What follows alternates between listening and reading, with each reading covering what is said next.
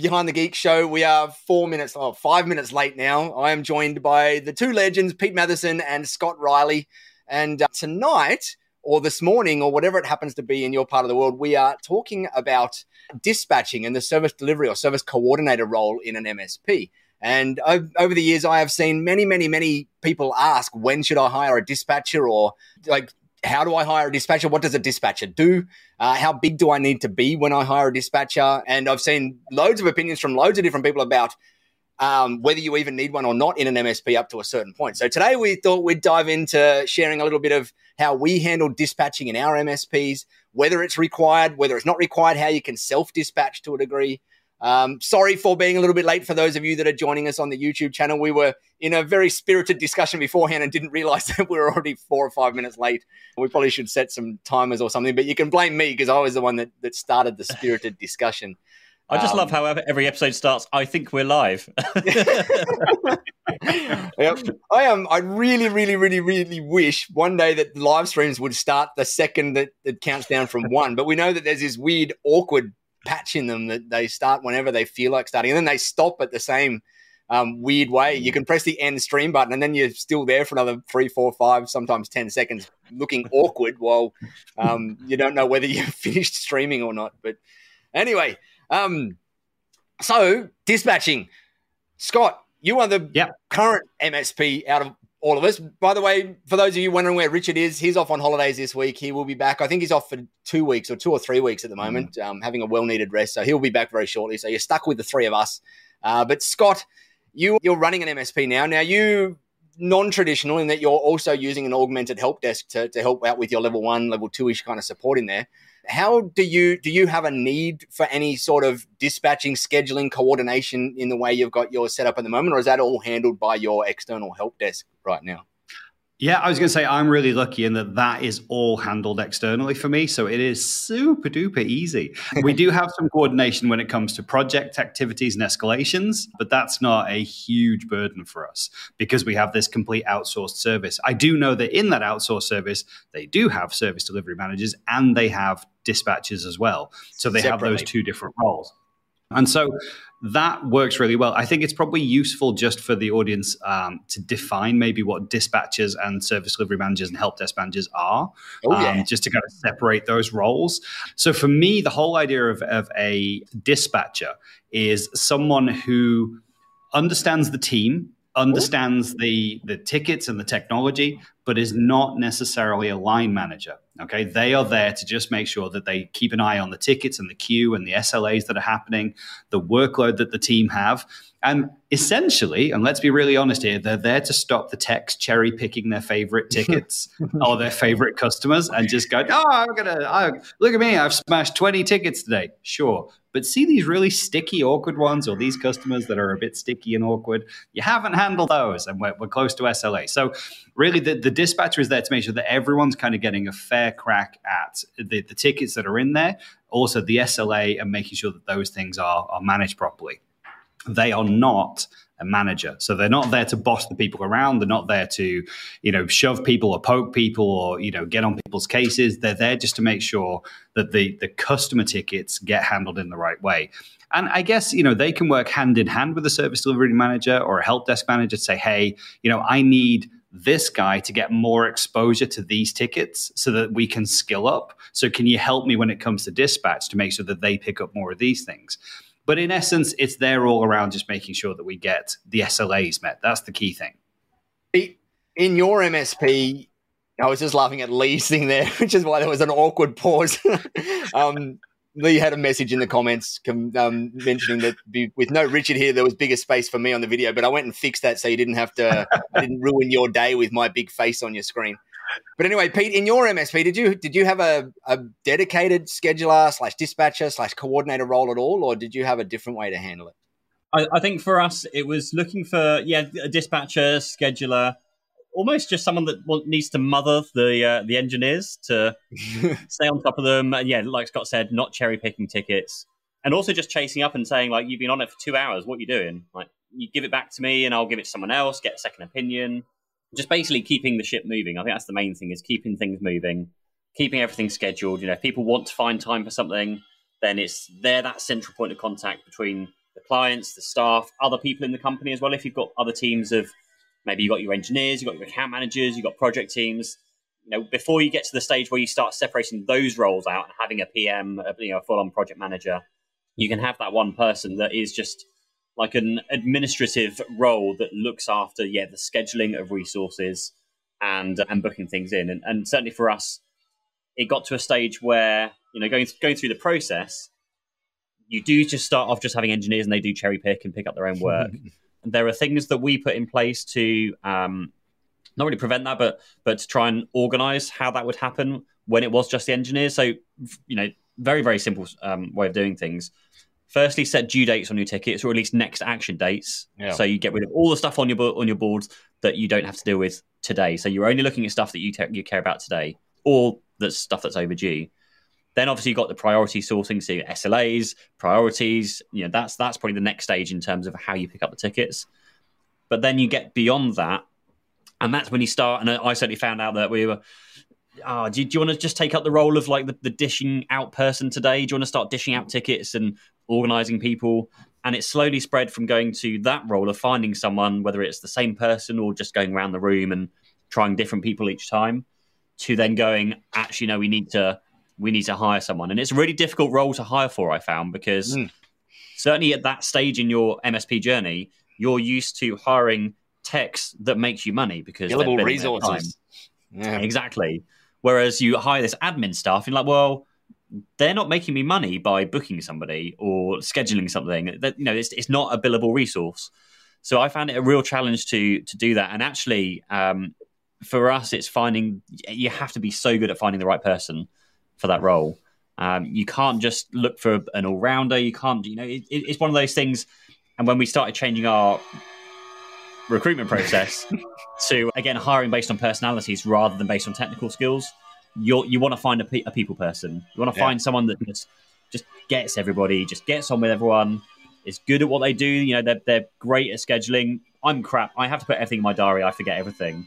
Whereas you get someone else like my wife who remembers birthdays from any time of the you know anybody.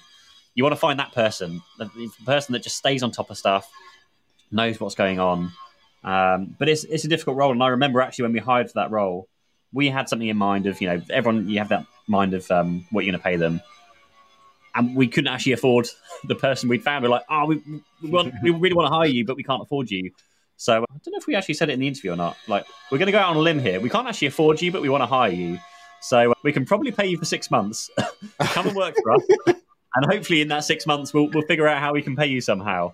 And it's it's one of those things, you know, as with hiring any member of staff, when you hire them, things really, you know, really put go, go into gear when you go, oh, actually, I need to pay someone now. I'm going to go out, get the work in, deliver the projects, and just make sure you're actually covering their uh, their, their salary each month. So it really puts you on the spot on the spot, and and you know, really makes you work hard for it. As as with anything, when you start a business, you realize you have no clients, you need to go and earn some money. You get out there and you start trying to do whatever you can to earn some money again. But they're they're great as well because once you've got that role in place, they do kind of become a billable resource in a certain way because, um, and, and we I've gone through this with a few clients. When you have like a stack of projects and you're like, oh, there's so much going on, I don't know what to do.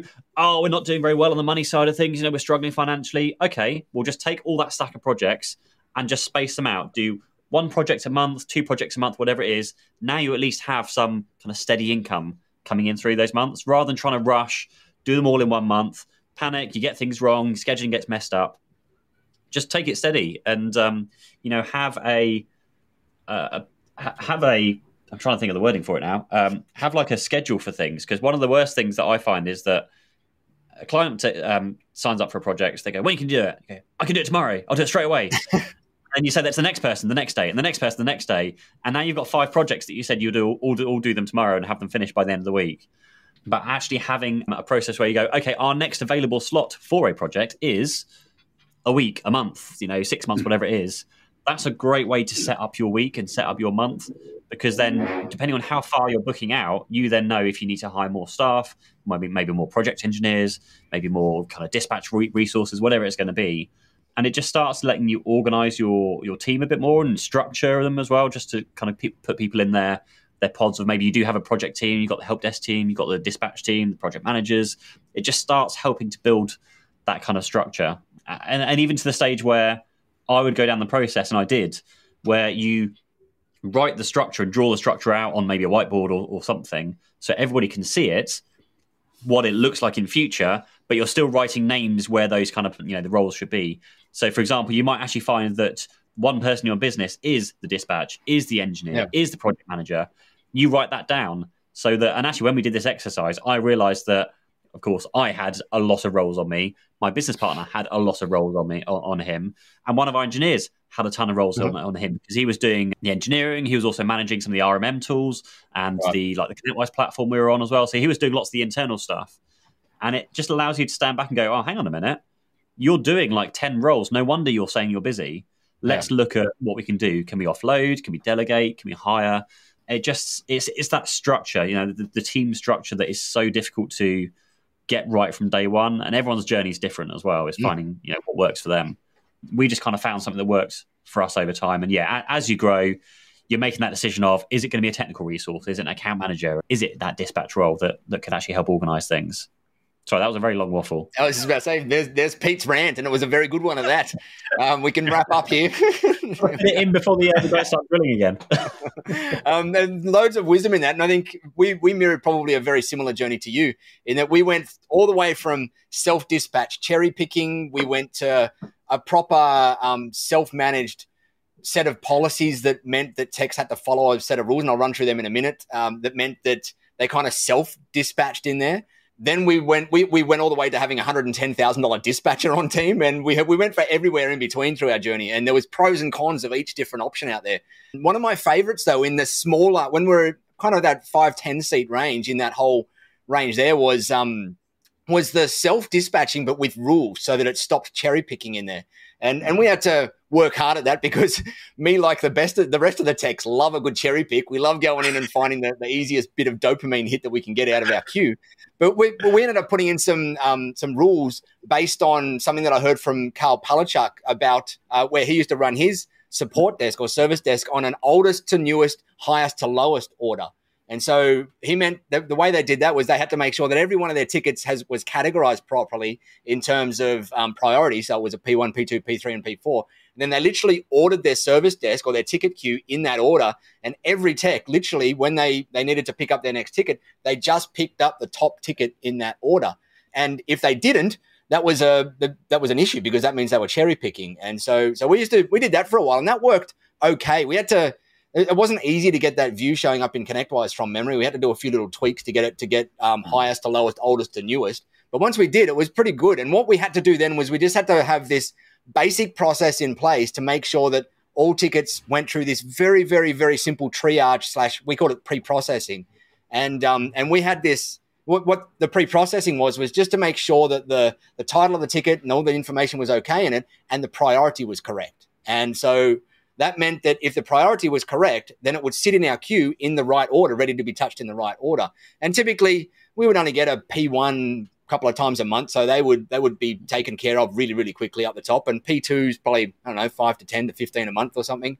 Um, but then the rest were just your normals and lows, and so we always just kept flowing through them and flowing through them, and um, and it worked quite well. And the way we did the pre-processing was we had this this totem, like little statue, when we had the the the bullpen bullpen, I mean help desk in person, we had this this totem where each day or week, we tried it on a daily cadence and a weekly cadence. We just someone had the statue sitting on their desk, and they were the person that was in charge of pre-processing that tickets that day. And that meant ah. that um, that in between tickets, or at least once every hour, they had to go into the queue and look for anything in a new status and just go and quickly spend two to three minutes just putting them into the right order. And um, and then we knew who that was every day because they're the one who had the totem sitting on their desk. Now that with remote work and whatever, there's easier ways to go and deal with that. But that's the way it worked for us. And so it meant that that person had a few more interruptions in their day than everybody else. But everybody else literally just kept refreshing the service board queue and just picked the top ticket in there. And that meant that we didn't need a dispatcher in there. Um, however, from time to time, that did get a little bit out of control. And so we had to kind of go all hands on deck and clean up some priorities that were probably in the wrong. And we ended up putting in a thing that if something got stuck in a low priority for too long, uh, it then got escalated to a, a, normal priority, and then it got escalated to a high priority in there, so that it moved its way up through the thing based on time. But then that was how we kept on top of our capacity. And we, we, we knew that if we're not getting to the low ones in here at all, we've got a capacity problem and we need to go and throw more more techs at the thing in here. And normally how, with, get, with that setup, how did you deal with uh, people getting stuck on tickets for like an hour or maybe even a day Yeah, if they so-? So we had that. Um, we had a thing where if you got stuck on a ticket for an hour and you're not think that you're close to a resolution at that hour, like you're still faffing around trying to find root cause, then you had to go and get a peer review. So you had to go and just say, "Hey, Jerry," had to go and interrupt. And I'm, I'm, I hate interruptions, but sometimes we had to have them in there. And it was like, "Hey, Jerry," or "Hey, whoever." I've been on this ticket now for an hour. Have you got five minutes for me to just run through what I've been through and just see if I'm missing something? Because I'm just make, getting no nowhere in there. And that was that was the first layer. And then like we had some front level team in there, like a couple of people on the front, like level one, and then we had this two senior guys that were on level two. And um and so then if it got past that, not a lot of the time it would be, oh, how about you just go check this, and they'd be able to figure it out and they'd they'd get through. But sometimes they wouldn't be able to, and that would be then okay, time to go and escalate it to one of the seniors, and the senior guys would then go and deal with that one. Uh, but it was typically an hour that we had for a help desk ticket. If it was like an engineering ticket or like a back end ticket where they're building something on a project or whatever, we didn't have that rule applied, but it's typically an hour. I know some MSPs have it at 30 minutes. I know some MSPs have it at like four hours or eight hours on a ticket. It just depends on on your size and your, your where you are in your journey as an MSP. But an hour worked pretty well for us. That and, it was a um a you've got to use your your gut feel. Like don't get to an hour, 60 minutes and go, I haven't solved it yet, so I have to go and ask for help. Let's just give it over. to Yeah, just, I give up now. I'm going to ask for help. But was a if you feel like you're you're kind of getting close, then Mm. then just use your gut and just go right with it and try and run out that last 15 minutes or whatever it is to go and get it done uh, without interrupting anyone else. But if you're at an hour and you've made no headway and you've got zero clues and you're still faffing about, it's time to call in some help from someone in there. I don't know if you we guys had a, um, a rule set up very, very similarly. So yeah, if you if if you haven't um, fixed it in an hour, then get someone else in. We also had the other opposite, the other opposite, the opposite side of things of um, if you've logged an hour on a ticket and it was set as like a new request of like, can you install a new application or do something new, then it would automatically. So we use ConnectWise. You would automatically add a time entry to the ticket to say, please, can you have a chat with either the customer or the account manager and quote for this separately? Because if you spent more than an hour on a new thing Ah, which right. wasn't covered by day-to-day support, then it needs to be quoted for. Um, we generally wrapped out everything up. You know, anything less than an hour, I just say cover it anyway. F from my point of view, Right. it's Okay. less hassle for the client. It's small things here and there. You know, it's a bit of value add you can give back to your client. But if something just blows up and turns into, oh, now I need to get a third party involved, I need to create a new server for it, whatever it's going to be, that's when it needs to be, um, you know, a, a separate thing. So that's just a little reminder to Yeah. um, whether you're self managed or whether you have someone else doing it for you. A little self reminder to say, hey, just stop, go and have a chat with someone, and, and maybe just check the client that they're going to pay for it or quote for them. We used to do something very similar on vendor tickets because we used to include um, on our top level plan. This was back when this, this was five years ago, so I probably would do things differently nowadays. But on our top level plan, we included vendor management, and for vendor management, we did first level support for line of business apps for our clients up to a maximum of one hour per incident in there. And so it was very similar that if we couldn't get that incident solved within one hour, and obviously the client also had to have a maintenance agreement that we dealt with their line of, we were able to deal with their line of business vendor on, but very similar. Um, and anything over an hour, we'd get in touch with the client, say, hey, it's it's gone past the hour that we include per incident in here. Hey, like from now on, just letting you know it's going to be billable at your, your rates outside of your, your agreement. Mm. And um, we never had any pushback on that. Everyone was pretty fair because most what we found is most pretty much all clients preferred dealing with us than they did their line of business vendor, and they're happy to pay us extra to know that our team were going to try and solve their POS issues or their their bloody legal system issues or whatever the heck it happened to be, rather than leaving it up to the vendor. And we would be the ones that would go and grill the vendor and give them a bit of curry and get it sorted out for them. And so we, we took extra margin for that, and we we delivered the service for that, and just had that cap in there like you did, Pete. Um, now, Lee mentions a very good thing in here, and this was one of the like we we also ran in our MSP a, like a, a high end dispatcher, like a hundred and something grand a year dispatcher, um, who also operated in the sales manager role, uh, sorry, service delivery manager role, um, as well as we tried mid tier dispatchers in there as well. So we kind of had the whole gamut in there. And one of the the big pros of having a dispatcher that, as you said, Pete, that's got oodles of personality and whatever is that they really can be that awesome extra bit of amazing experience for the customers there that they they might not know the technical answer but they're just delivering an amazing they're making the customer feel like they're known, they're accepted, they've got things under control, and they've got the trust there for them. And that's that's one of the big pros to having a dispatcher in there. Obviously, costs a little bit more, especially for a nimble MSP to have a dispatcher. So you've got to weigh up whether you can get by with that whole self dispatching system for until a certain point. But um, but yeah, that's a such a good point. Is that I think the um, thing for me with um with Lee's comments there, when when the guys are just getting stuck, sorry, guys, guys or girls, engineers, when they're fixing tickets for you and fixing, you know, doing client work, particularly on uh, P one like priority one issues, they can be left to get on with it. Your dispatcher can then be the central point of contact. You know, if you have a rule that says you're going to contact the client every half an hour or every hour with an update, regardless of what the update is, that can be then their responsibility. Yeah that can work really, really well because yeah, they can just crack on with things. They can check in with the engineer every hour and say, "Hey, where are you? How long do you think it's going to be? Do we need you know external things? Um, do we know what's caused it?" And then relay that to the client without really interrupting the engineer, um, and just leaves them to focus on that. That can be a huge thing, you know, particularly when it's time sensitive issues on like P1 things. Yeah, yeah, yeah. Billy asks, uh, does or did your dispatcher answer the support line calls, and does this help? And if if it does, how did you manage the transition to this person acting as an initial contact point rather than the engineering team? It, when you had your dispatcher running, Pete, did you have them answering calls as a buffer between we, them and the techs at any time? Yeah, this, this is a. An, I don't think anyone's. I'd love to know if anyone thinks they've they've nailed the uh, cool kind of call flow process when calls come into a business. no one. Because we, we tried so many things. Uh, you know, yeah. does it go straight to the engineers? Does it go yeah. to admin staff? Does it go to first lines? Yeah. I, I think we settled on the best route was it would come into either the uh, dispatcher because again they're you know scheduling they can just log the tickets and what have you or transfer it straight to somebody if if um, if they're available if they could help yeah or we also had um, we were starting to grow grow out a team of like RMM uh, engineers, the, the guys that just sit on like the RMM remote monitoring platforms and monitoring and configuring alerting and those kind of things, they weren't really doing any direct customer facing work. They wouldn't be on the phones to customers. They'd be behind right. the scenes, and so they could answer phone calls without really being interrupted, and they wouldn't be working on anything that's you know time sensitive normally. So they could also start picking up some of those phone calls, and then possibly um, introduce a junior into there as well, just right. to get familiar with the clients, right. get good on the telephones. Um, yeah. And it's just it's just finding the flow. It, it you know hugely depends on the people that you've got. I find. Yeah. Um, uh, it just it just depends whether you've got someone that's great at answering the phone, doesn't mind being interrupted. Um, there's the um, I don't know if you guys know off the top of your head. There's there's some rule or statistic of when you get interrupted when you're doing deep mm-hmm. work. Yeah, it takes you well, some insane amount of time. To, yeah, the studies show somewhere around 12 to 15 minutes to get back to the same level of flow you're at before the interruption which is so which it's, it's definitely worth, and, and that's something that you know we did have with with some of our staff because you can tell they're in the middle of something. They get yeah. a phone call and they're like, "Oh shit, what, what, was I doing now? Like, where was I?" They got to try and figure out where they were again.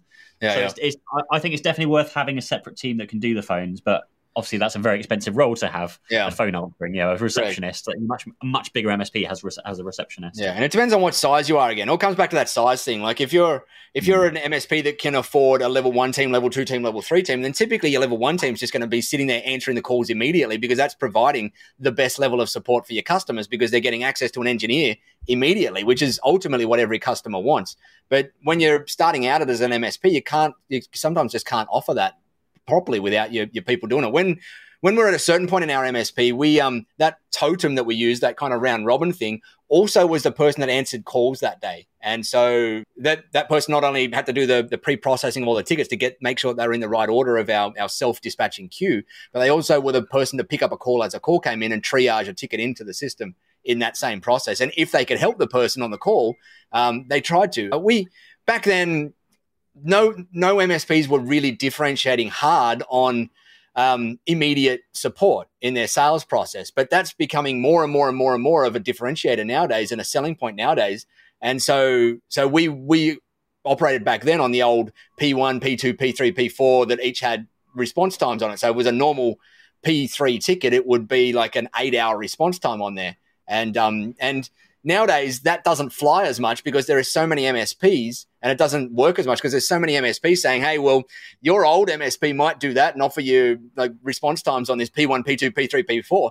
Our rule is that you can speak to an engineer in 60 seconds or less or you get your money back. And you just go, oh, like that's a pretty compelling offer as an end user, right? And so to do that, you have to have your L1s, L2s, L3s, or a triage sitting at the front that you can speak to. Or you can't even have a dispatcher at the front if you can that, you can speak to. If your mm. value prop is that you're going to speak to an engineer in 60 seconds or less.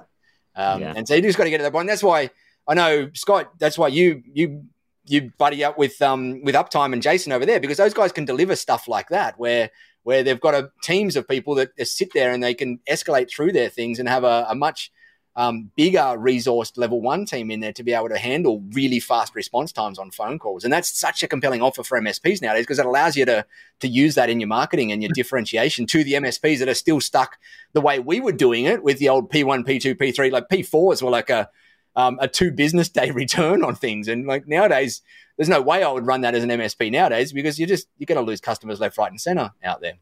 I was no, I still see a load of abuse of like the, the stats though. You know, Oh yeah, 10, yep. 10 seconds uh, response times. Like no, by your automated bot. yeah, an email response is a is a clarifies as a response on your SLA. Just just no.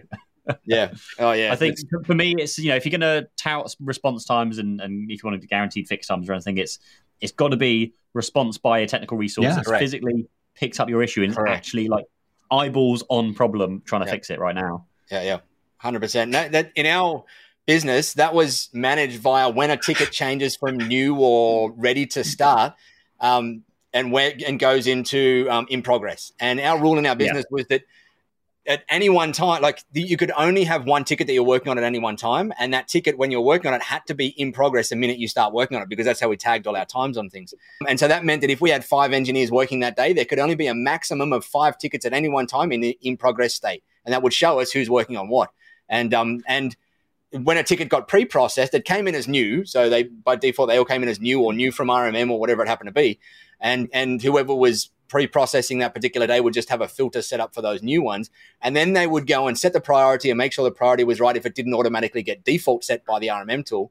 And then they would change the status to ready to start. And ready to start wasn't an SLA triggered status. It didn't start the or didn't fire the SLA um, that we'd we'd reached it yet. It didn't get triggered until we changed it from ready to start to in progress. And then that was, as you said, Pete, that was when an engineer picked up the ticket and started work on it. And that's when when we that's our response time. That's our technical response time. An engineer picked it up and started to work on it. And we had all those numbers up on our bright fancy walls and everything to try and keep them under our, our metrics and whatnot. But but as I we said, did like, a very, very similar thing to that. There was there was one, maybe it's draconian, I don't know. So we, we, we, mainly for our dispatch, to be fair, actually. So we we did a very similar thing where you know you, you set the ticket into in, in progress, but on so we had pods of desks, and uh, there would be a TV above each pod of desks, and on the TV it would show the tickets that were in progress by oh, the, cool. the, people sat at the desk. Yep. So the dispatch could just glance up and go, okay, I've got you know there's a team of three over there. There's three green things over there. I know they're working on three things. They nice. could just see straight away if everyone's technically working on something. Yeah, and if good. they glance up and see there's like nothing on the on the screen, they can have a bit of a nag and say, "Why aren't you in progress?" You know, it's yeah, not like it's not kicked off the the SLA. Yeah. It just it's, it's just an organization like that. I, I love those kind of things. Maybe it's oh, yeah, we loved them. I, I would have loved to have that one up there because um, we we still had the inevitable um, engineers that accidentally left multiple tickets in progress from time to yeah. time, and and over over the years it got better and better and better. Um, but but that would have helped solve that because it would have been this glaring mm. thing up in front of us. We did, I think, we did have number of tickets in progress as just a number up on our wall, but it didn't have it above each each pod of people like you yeah. did. That's awesome.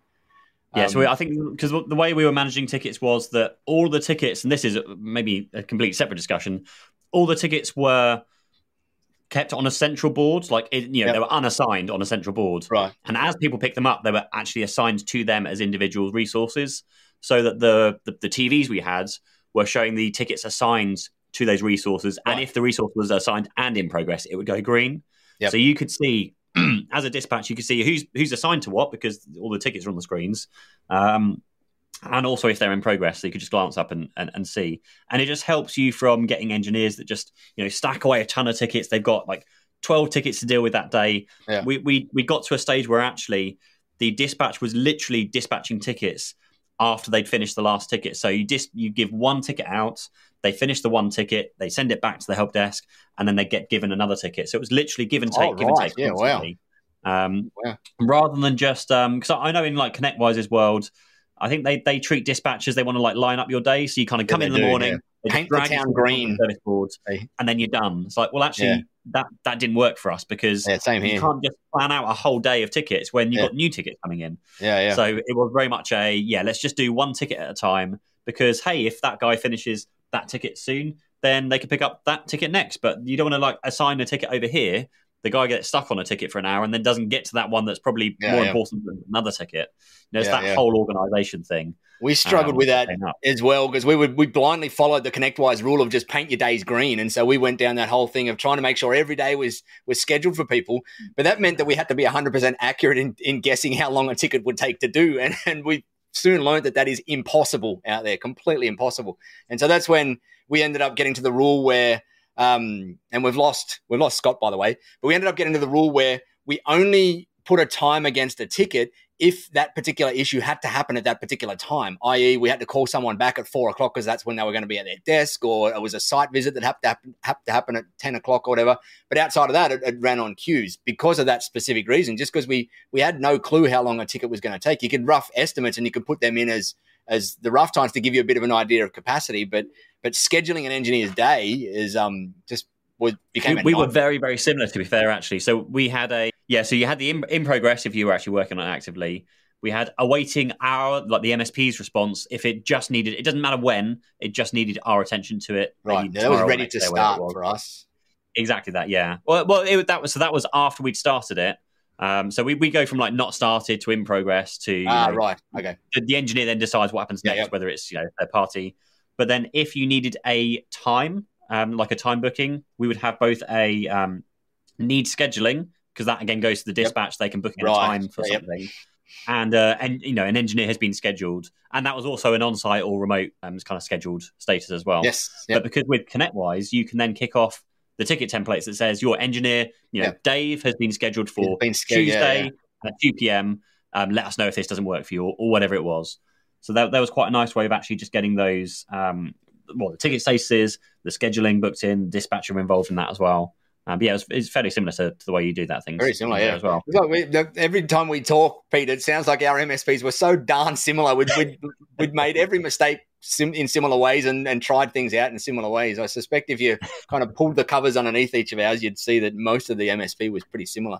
Um, Scott, And a question for you. How did you? There's a very good question from uh, was it Billy? I think just on the bottom of his transitioning from the, the one man band to the the rest of the team phone calls. Did you did you go through that when you started AmCloud Nexus? Clients phoning you and expecting you, but they're not getting you anymore. If anyone knows a good MSP. Scott is in need, in desperate need. Is anyone doing that 24 by 7, 60 second engineer help? Because he's he's ready to jump on now. he's lost his buddy audio. Maybe, Oh, maybe I'll pass the question to you, Nigel. How, how did you deal with that while uh, Scott fixes audio issues? So, so you, you're talking about like when I was doing So, all the help desk Scaling and then one man band, your clients are all phoning you and they want to phone, uh, and you hire your second staff. They're like, oh, who's this person? Man, that was hard. Bloody hard with a capital H, and it was a many year process. But what I will say is that in the like I ran my MSP by myself for for a couple of years, where I was the only person. When I sold my MSP, there was one client that was left with my mobile number that would call me on average once every couple of months, mainly to book in dinner to come and have dinner with me, and same with emails and whatnot. So I went through that journey of of being the person that they would call at ten o'clock at night on my mobile phone, all the way to being the person that they most clients didn't even know who I was at the end, which was awesome. I was able to kind of step out the back door. But that was a hard process to go through, a very hard process. And I had to I had to get a bit strict and I had to make some decisions that were hard for me to make um, to go through it. And um, and a lot of them were around that I'd, I'd had some of these clients because I'd looked after some of the clients at a previous MSP I'd worked at for six years before that as well. So I'd had some of these clients for eight or nine years and I'd had huge relationships with them. And um, and so as I went through that process, I was kind of just taking baby steps backwards all the time and continually taking those baby steps backwards. And by the basics are just removing your, your phone numbers from absolutely everything so that new people then don't get access to it. But then you've got that whole process of all the existing people that have got access to it. And um, and I had to go through things like setting my voicemail up to be a very polite message that said certain things like, hey, if you're after IT support from Vision 3 IT or, or more technology, um, and make sure you go and call this number because you're going to have a delay if you leave a voicemail for me if I'm working on a project or whatever it was. And I put those things in. And initially, when I put those sorts of things in, I, I would still get back to people really quickly and deal with it. But over time, I started to stretch that gap, and there was still those stragglers that would just go, "Ah, oh, like I'm just going to call Nigel." And I just got to the point where, and that's when I had to make some of those hard decisions that I just ended up ignoring for days at a time. And they would send a support ticket, and it'd be like the third time I would have asked them to go and do it the right way to get the fastest support, and I just had to make it painful for them because they didn't learn the, yeah. the first two or three times. And it, and it was tough for me because, like you guys, and like anybody probably listening to this, we just want to help people. That's why we started our businesses. We just want to help and serve. And doing that just felt like it kind of goes against everything in your core. But if you don't do it, you're going to be beholden to that that whole client for the rest of your life and you're not going to be able to pull out of those roles in there and so i kind of had to stretch the gap and make the pain a little bit more apparent for these people and what we did in connectwise at one stage which was kind of cool is we created this special service board called the personally mailed service board in there. And you know how in ConnectWise, if you're a ConnectWise user, you can um you can set up your service boards inside your Outlook. And so what we did was in the per- if someone dragged an email that came into their their personal inbox, including me, down to the personally mailed um, uh, folder in Outlook, the the service desk ticket connector or whatever it was would pick it up and then would send the client an email saying, "Hey, just letting you know, um, you sent this to a personal email address, which has delayed it. Here's how to go and deal with it better next time. Like, here's the email address to make sure it doesn't have any delays next time around." Um, and what we did then was we just some like when we first rolled out that service board, if someone emailed us directly, we would drag it in pretty quickly so that they would get support pretty quickly or whatever. But it was the same people that were doing the same old thing all the time sometimes we'd take two to three days to drag that email in there and just help them learn the lesson in there. And it was all there was there was a couple of stragglers that needed to have those couple of lessons taught to them the, the nasty way a few times because they just didn't listen in there. But it worked really well for us. They got a nicely, politely worded email saying, "Hey, you've you've emailed us the wrong way. You sent it to our personal email address. It's slowed it down, and we we really don't want to give you slow support. We want to give you super fast support, and the way to do that is via this." And so so that worked for us for some time as well. The same with my my mobile. I just would not get back to people for a couple of days if they they did answer it. And as I said, when I sold my MSP, I was just able to quietly step out the back door with hardly anybody noticing anything in there. And and it took some some of those tough lessons, but it was well worth it in the long run.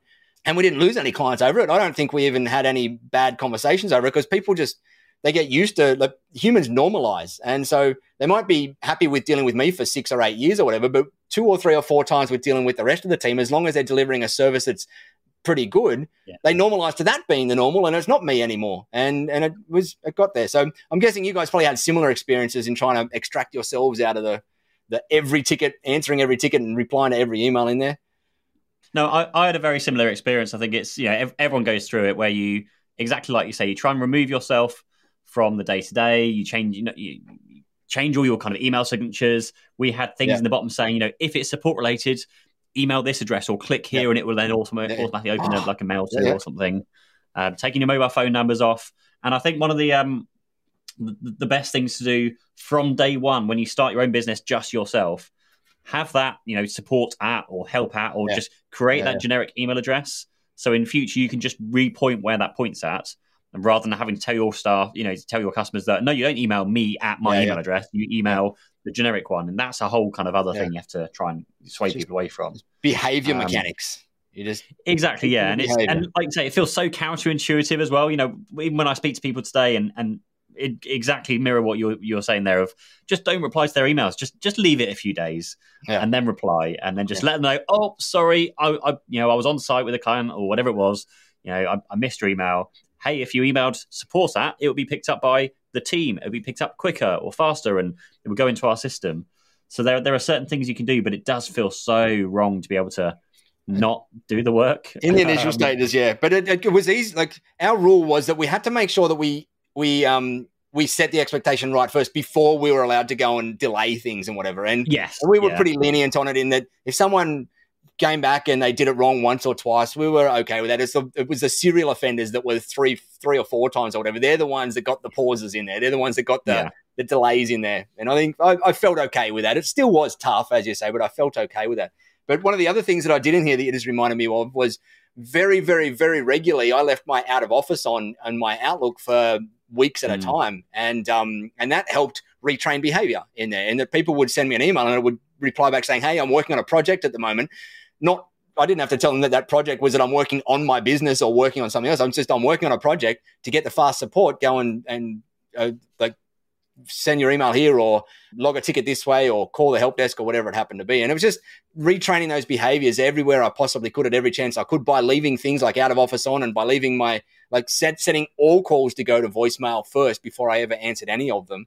Um, just just slowly ate at those behaviors that I it was all my fault in the first place. I'd set those behaviors and I'd, I'd given them yeah. those expectations in the first place because I didn't know anything different. But um, over time, it was absolutely was possible to change in there. But as with anything, like with with well, most things with MSPs, it comes down to communication of just yeah. explaining why why it's a benefit to them to do it the way that you want them to do it. You know, why do I want you exactly. to email support that? Yeah. Why do I want you to phone the the generic number rather than my mobile number? Because you'll get a better support experience at the end of it. Yeah. If I'm on holiday, if I'm busy on site, no mobile phone signal, someone will pick it up faster than I can and that that's the thing that takes a lot of people time to to kind of get over. Of yeah, but yeah. you will you're, you're you're better. You're you own the company. You know how to fix things mm-hmm. faster. yeah. I, I do, but there's also a certain stage where actually they will just learn and they will do the thing just as fast as I do. Yeah. That's you know why why you employ them, if not employing people better than you are, so they can fix those issues faster. And there there is that transition period. Certainly when it's your you know when you when you're hiring that first person, it's probably going to be a junior or not necessarily a junior person, but someone that doesn't know as much as you do. You know, most kind of techie owner businesses are maybe senior engineers in their previous life. They've gone on to start a business, and now they need someone to come and pick up pick up the the day to day ticket stuff, password changes, random, you know, even PC setups. So they are going to be that um, the more junior role. But you do need to get the calls going through to them because at the end of the day, it does still give them a better service because at least yeah. they can pick up the tickets, at least they can respond, at least they can set expectations with your clients because expectation settings is something that most of us fail at fairly often in MSPs. You're like, yeah, we'll do it tomorrow. Yeah, we'll do it straight away. Yep, I'll jump straight on that. And then another phone call comes in that's more important, or more urgent, and you get distracted by that instead. So I think having that person, even if they are more junior, you yeah. just have to explain how the um, you know, why it's going to be better service because they can actually respond where where you can't essentially. Yep. Hundred percent. Josh, Josh um, who said he's new to the the stream and the tech tribe, which is awesome. Welcome. But he mentioned in there, um, people understand as long as they get good service. And so if you if you're an MSP and you're out there worrying about handing off um, some of this stuff to the people on your team, then typically underlying that whole issue is probably that your team's not going to be delivering them good service and that's what your fear is and so you've just got to go and fix that and once you fix that which which is possible you get to the point where your team can deliver a better service to, than you. And that's, I see Lee um, mentions down there. I tell my team, or customers, that my team are better than I am at fixing things. And I, I remember doing that a few times, feeling like I was lying initially uh, because because I was, without trying to toot my own horn, I was a really good troubleshooter. Um, but I had to kind of push that my team are better than me, and it, it, until they actually became better than me because they were able to jump on these things faster and spend more considered time and not not jump around and faff around like I was with seventy five million million things on my plate. So um, you're right, Josh. You just got to make sure that if you are doing that, that they are getting a good service out there. They're getting something good. They're getting, and that comes back to that whole thing we talked about before of the personality being so much of the the mix in there. I I prefer hiring an engineer that's got a better personality than technical skills out there, just because mm-hmm. we are in the, the customer service space. We're not really we're, we're, customer service companies that just or customer experience companies that just happen to know about tech. And I can train tech, but I can't train someone empathy mm. very well. well I don't know how to do it very well, and I can't train. Well, there's my alarm telling me that we've got the show on in 10 minutes time because we had, you guys had a daylight savings thing last week. Random question. So once you've gone through that process, did you ever go back to help desk some days and just sit yeah. on and you know pick up some calls? Every, every month, every single month, I would have Nigel on the coalface day. And I would yeah. go and sit out with, in the bullpen with the guys. I'd take my laptop out there. Sorry, I shouldn't call it a bullpen. It's a probably derogatory term, but I'd sit out with our help desk guys and and I would run tickets next to them, and I'd get my service delivery guy to just throw me a bunch of tickets, and um, and they could be random ones, and it was kind of fun, um, and I learned a lot while I was in there, but also the team also saw me in action, yeah. and because some of the team had been engineers for three, five years, I'd been an engineer for fifteen years at that point in time, so I was again not trying to toot my own horn, but I was pretty good at, at going through a troubleshooting process, and so it really helped them learn how I would approach things. And I'd often talk them through what I was doing if I was sitting beside one of them out there.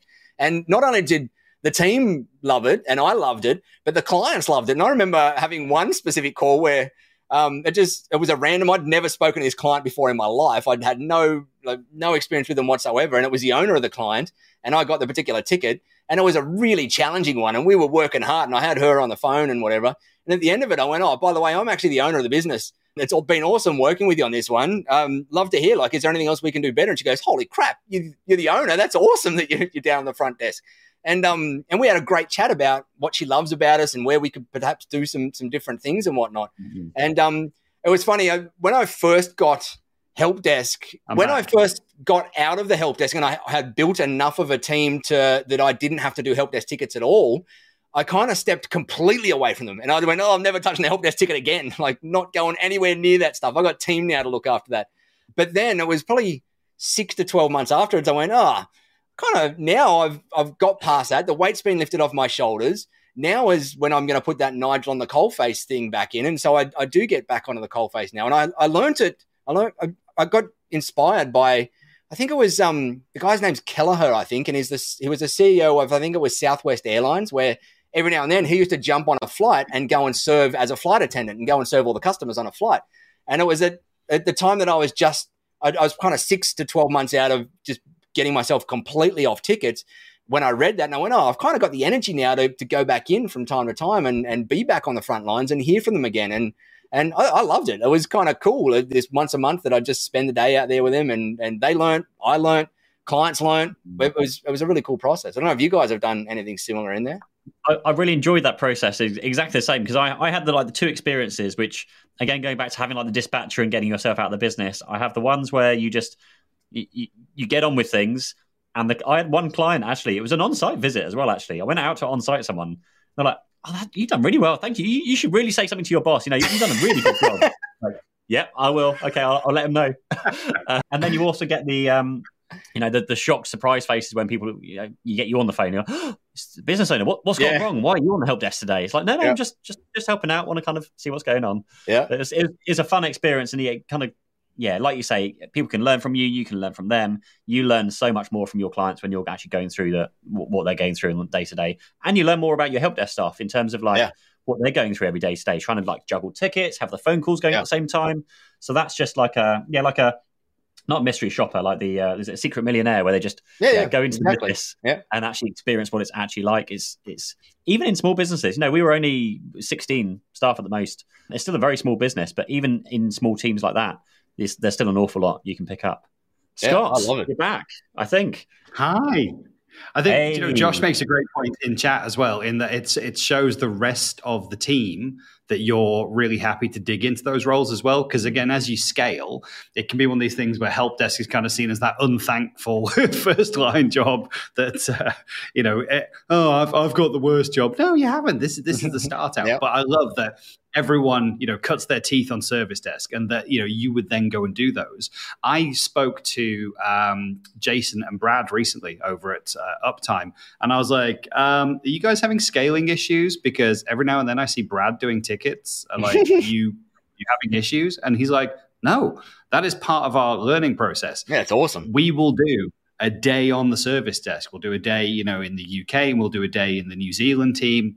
And we do that like once a month each, I think he said. And that is exactly that. It's their way to yeah, experience what's mm. happening in the service desk. Are, are any of the customers taking the Mickey with some of these tickets and the things they're asking for, or the time that they're taking that we're then not charging for? Is there a process that we can improve? Is there something we can give the guys that will make their lives easier and make the overall experience better for everyone? And I was like, I love that. That's genius. It's it's a really great way, you know, to get back in front of customers. I would say for me, I'm probably too close to that experience of it's me doing the delivery and me doing the support and just stepping away yeah. from that to kind of yeah, step yeah. back in right now. Um, and I'm still doing that thing what you guys were talking about before my internet decided to blow up, um, which is stopping people calling me. And I think the only thing I would add on to what you guys had already covered um, is I also have my team's phone number now bounces to a call answering service, the same as my phone, my my phone number, my direct number, but even my Teams calls bounce to a, a phone answering service. Right. And they know if someone's calling for me, are they trying to sell me something? Are they trying to raise a support case? They know what to to do and handle that.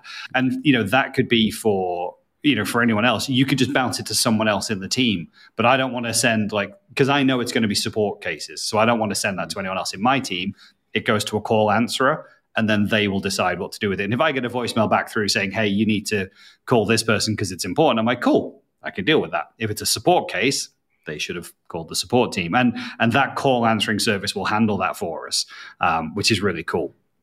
What was the other thing I was going to say? Because I had so much to say. I was like, it's been 20 minutes and I haven't said anything. And then the internet blew up and I forgot it all. um, Theo asked, I think, about outsourcing, what the experience has been right, for outsourcing. Um, not just, I, I, think service desk, yes, but we've we've talked about that. I know Theo when we did a previous session, but I think specifically he was asking about dispatching um, and whether you should outsource dispatching. And I was in a couple of minds about this because I can imagine, Nigel, back in your bullpen days, you would want your dispatcher right next to your team. Yeah. And Pete, you talked about actually having the monitors over the desks of what are the things that you're working on. But you know what? We've now got remote support happening so mm much and people working remotely. I think you could have a great opportunity, like we've all talked about with EAs and VAs. You could have a great opportunity to have a remote dispatcher, and I think that that would still work yeah. really well. But 100%. what I loved Nigel, that you said about that totem uh, for the guys who were pre-processing the tickets. That could also be your dispatcher. I've seen that work well in, in a previous business I was part of, where actually the dispatcher role was taken on by one of the engineers, and it was either you know it's my week to be on dispatch or it's my day to be on dispatch. Generally, it was a week because it gave them an opportunity to clear themselves of any tickets or instance that they were involved in, knowing next week I'm on dispatch. And so I shouldn't be handling active tickets. I should be dispatching, I should be prioritizing. Um, and so I think this whole thing is like a scale, right? So as you start off and it's just you and, and you're doing the delivery, and then it's you and a tech, and then it's a few techs. I think the number I saw was when you get into the scale of like 70 to 100 tickets a day, you need a dispatcher. Right if you're less than that, you can probably handle it. But even I still think like 50 tickets a day is a lot. Mm-hmm. Um, you know, if you've got a five man team, 50 tickets, 10 tickets each, okay, it's not a huge amount for five people to do, but it still needs coordination. It still needs effort. And I guess this all comes back to, you know, what are the services that you're offering and what are those tickets about and, and how complex yeah. are they? Um, but like, yeah, 50 to 70 tickets a day, yeah, you you need a dispatcher to you know to make sure those things are to see what slips through the cracks as well. And that's yeah. the way that we always dealt with dispatching, and, and or that we tried to always deal with dispatching was that um, we didn't want to have it necessary for the bulk of our stuff. We didn't want to, so we wanted to have a system that kind of flowed pretty well for the bulk of tickets that came through. And so the dispatcher coordinator, whatever you want to say, that role then was to just make sure that number one, that stuff just flowed and they were there to catch the exceptions that flipped through. And when exceptions came through because something didn't work, or like one of our automated rules didn't work, or an engineer didn't follow process or whatever it was, they just dealt with the exceptions rather than having to manage the norm as well. We wanted the norm to be managed by our rules and, and systems. We wanted the dispatcher yeah. there to pick up the crumbs and create new rules and systems to make sure that that particular type of crumb never slipped through the cracks again. And um, and that that seemed to work pretty well for us following that route, rather than setting a dispatcher to be looking after all the norm as well. Because I felt like we could automate a lot of that stuff, and we can put processes in for a lot of that stuff without requiring dispatcher in there. Um, they were there to, and, and, as you said, Scott, we were kind of at that point, kind of that fifty to seventy tickets a day thing, where the dispatcher or some sort of person was needed that was the the cleaner up of things that fell through the cracks of the norm in there. And when you got that many tickets a day, there is going to be cracks. Um, you can't fit everything in the the right flow permanently. And but the goal was all the time to be continually improving what what fell through the cracks so that we could stop them falling through the crack the next time and having to be dealt with by a human. I, ideally, it got dealt with by a, a, a workflow or an automation or yeah. a process or something. And there was some training with our staff. I think yeah, I should, think that's um, the argument. Oh, go on. I was, I was say, I think we should finish off with uh, Jason's actually raised a, a, a, good question and one we haven't actually covered yet. Um, schedulers are incredibly important in our experience. They tend to only want to sit in the role for one to two years before wanting to move into level Ooh. one tech and upwards. So it's become a great route for people to be uh, for people into a tech career. Should you hire a technical dispatcher? Oh, or, that's a show in itself. No technical skills whatsoever, because I probably have an opinion, uh, an opposite opinion to Jason's by the looks of things. I always thought you should get a non-techie because I yeah. don't want them getting into the technical stuff. Yeah. What do you guys think? Uh, pros and cons of each. I think they're like we had a non-techie and a highly techie dispatcher, and and there was pros and cons of both in there. Um, I loved the non-techie dispatcher just for your exact reasons, Pete. In that, number one, that meant that they also weren't a very expensive resource to us at that point in time because they were non-technical, so you could pay a cheaper resource.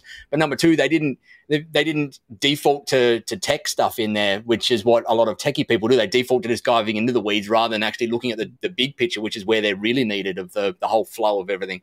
Uh, but on the flip side, at a certain size that where we couldn't um, afford a full time dispatcher, it was good to have a dispatcher that could also jump into tickets when we got too busy because that was kind of our extra overflow. So, so there was pros and cons of each, and I think it, it d- depends on what size you're at and what you're looking for, and the person that you've got in those roles as well. Uh, but I, I do. There, there's such a debate for both sides in there, the, the old pros and cons of each, and, and then both sides are right. There's, like there's you can you can work with both sides of the argument in there very successfully. Um, I, I, I, think we struggled a lot with um, if you know if you're hired with a technical um, dispatch role, they'd primarily come in as a technical role because they need to learn your clients and learn the technical stuff and just get to know people. Yeah. At which stage, all of your engineer staff just think of them as like a mate, well, like one of the team, yes, rather than being this kind of senior management, you know, over, over kind of looking um, service. And so when they do start getting chased and nagged for certain things, um, they didn't really respect them as much as they yes. should have done, possibly. yep, that's one of the, the parts of the personality trait. If you're putting anyone in a dispatcher role, is um, I'm going to swear here, so apologies in advance. But sometimes it's good to have a little bit of bitch in them. Is the, the words that we used to use, and just someone that's got a little bit of I'm not willing to be walked over. Um, and so because a lot of the time, uh, not a lot of the time, but in, in we had some texts that were very um, opinionated and very like all of us, we've all got an ego in some way, shape, or form. Um, and to be told what to do by a dispatcher can sometimes get people up in arms. And so, uh, the, the times that I've seen dispatchers work best is when they've not that they've got and, and bitch is probably the, the worst word to use in there because that's not what I'm trying to describe, but but that they can command respect is what we we look for in there, and um, respect ultimately, hopefully, in a good way. Maybe it starts off with being the person that they're scared of, but ultimately they get to the point where they they command that respect from the engineers so that they do they do respect their decisions and respect what they're doing. And we we had a couple of those argy bargy agreements in our place where we had senior engineers and we put some people above them that were from external in our business, and that whole thing ended up in these kind of things in our boardroom. And um, but what what happened out of those situations is we had that whole like you can't tell me what to do, like I've been here longer than you, like all of those conversations, and um and I ended up twice having to, to just bring these situations into our boardroom, letting it erupt. Like you, everybody needs to erupt in those things, and I'd let it erupt and I'd let everybody have their say and whatever. And then you'd, you'd, you'd get down to brass tacks, and everyone would get a little bit calm afterward, calmer afterwards. And and when I I sold the MSP, I remember having a conversation with one of my guys who said, "Oh, like I know that was tough when everybody came in, like the new people came in and they were above us, and there was all this argy bargy. But now in hindsight, looking back, I can see exactly why you did it, and it was the best thing you ever did for our business doing that. And um, and so uh, I, you do have to try and find those people that will command, and, and that's because those people did, sorry, those people did come in and start off initially a bit argy bargy, but then got the respect of the people that they needed to do, and they they dived in and, and built the relationships they needed to with the team, and and that probably one or two or three month period disappeared pretty quickly, and then everybody really respected those people that were in the service or that person that was in the service delivery manager role, and um and it worked really really really well from then onwards, but um but yeah, it is. I think was, um, this personality. A turning point, I think, for ours was actually giving them the that role of responsibilities of, um, you know, it, it takes a certain time for when someone turns around and says, "No, actually, when are you going to do that?" And rather than just going, "Yeah, yeah, I'll do it when I get to it. It's fine." Yeah, yeah, yeah. no, no, seriously, when are you going to get to it? Yeah. And actually giving them that role that says, actually, there are, you know, you can do something about it. Like pull them in, pull them to one side. Yeah. You know, pull, pull me in if you need to. Like you have that role and responsibility now. Um, yeah. it, it's yours to make sure things operate kind of smoothly. And that, that was one of the, um, you know, certainly another challenge to try and deal with with the whole like appointing a tech, an existing tech to do that, because then you're giving them like that role whilst they're the dispatch on for that day. And it's, yeah, yeah it's one of those kind of weird power. power oh, yeah. it's, it's kind of funny just just watching the whole power dynamics from a 20,000 foot view sometimes and just watching everybody's egos get involved, including mine in the mix, and just taking that kind of step above and just seeing it all play out. And it was kind of funny sometimes mm. and not funny other times. there was some horrible times in there. But anything else you wanted to say, Scott, well, you before we wrap up, you were missing for some time. Did you have any other thoughts that you had in your only like Jason's point around that that entry level role um, can go one of two ways. I think you can go into the tech side of things. You can also go into the service delivery manager Correct, type of yeah. things. Yeah, yeah. Actually, having a dispatcher who, let's be honest, our, our initial level techies generally don't have a, a great EQ. And so having someone who's more of a personality person, if that makes sense, is easier for them to manage and dispatch against techies because sometimes you'll just go, well, you're not as technical as I am, so you can't tell me which tickets I can be Mhm. working on. Yeah. Having having just someone who, hey, I'm not tech techie. My job is here to just to dispatch these and hit the SLA. It depends what you want out of that that person. Do you want them to grow and be that customer liaison? You know, SDM type role or account manager type role where really they're becoming the friendly face of of escalations and support. And and even like I had some feedback from our service desk just yesterday. And a client who typically raises 15 tickets a month raised seven tickets in one day because they just couldn't be bothered to raise the tickets as the issues came along. And so when they had a service review, they went, oh, and this doesn't work, and that doesn't work, and this doesn't work either. Uh. And none of them are, are important, serious, life threatening issue. They're just like, hey, the printer doesn't print, or the scanner doesn't scan, hasn't done for a week. Why didn't you tell us a week ago? Now, the feedback from our dispatcher was, hey, we can't uphold SLA on, on all of these in one go because they've just kind of dropped seven tickets in one go. And that's just not how we roll, right? None of these are high priority.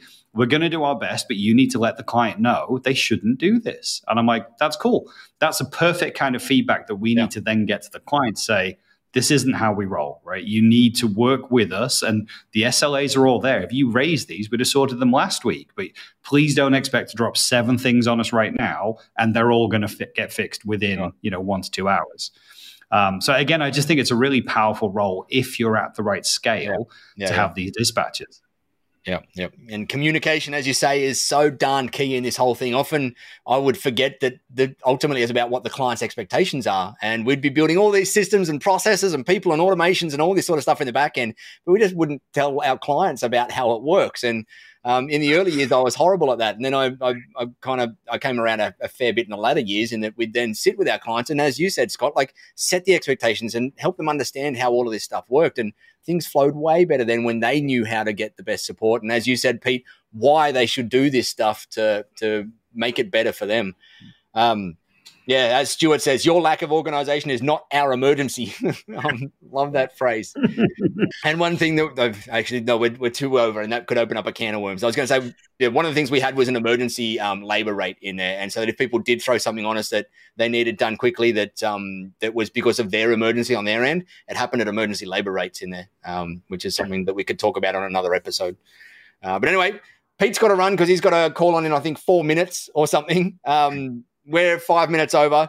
I hope that has been a helpful discussion for any of you or all of you that are listening in here. Thank you for all of the comments inside the chat. There is um, it is awesome seeing everybody dive in with their bits and pieces of wisdom and and lessons learned over the years. And thank you, Pete and Scott.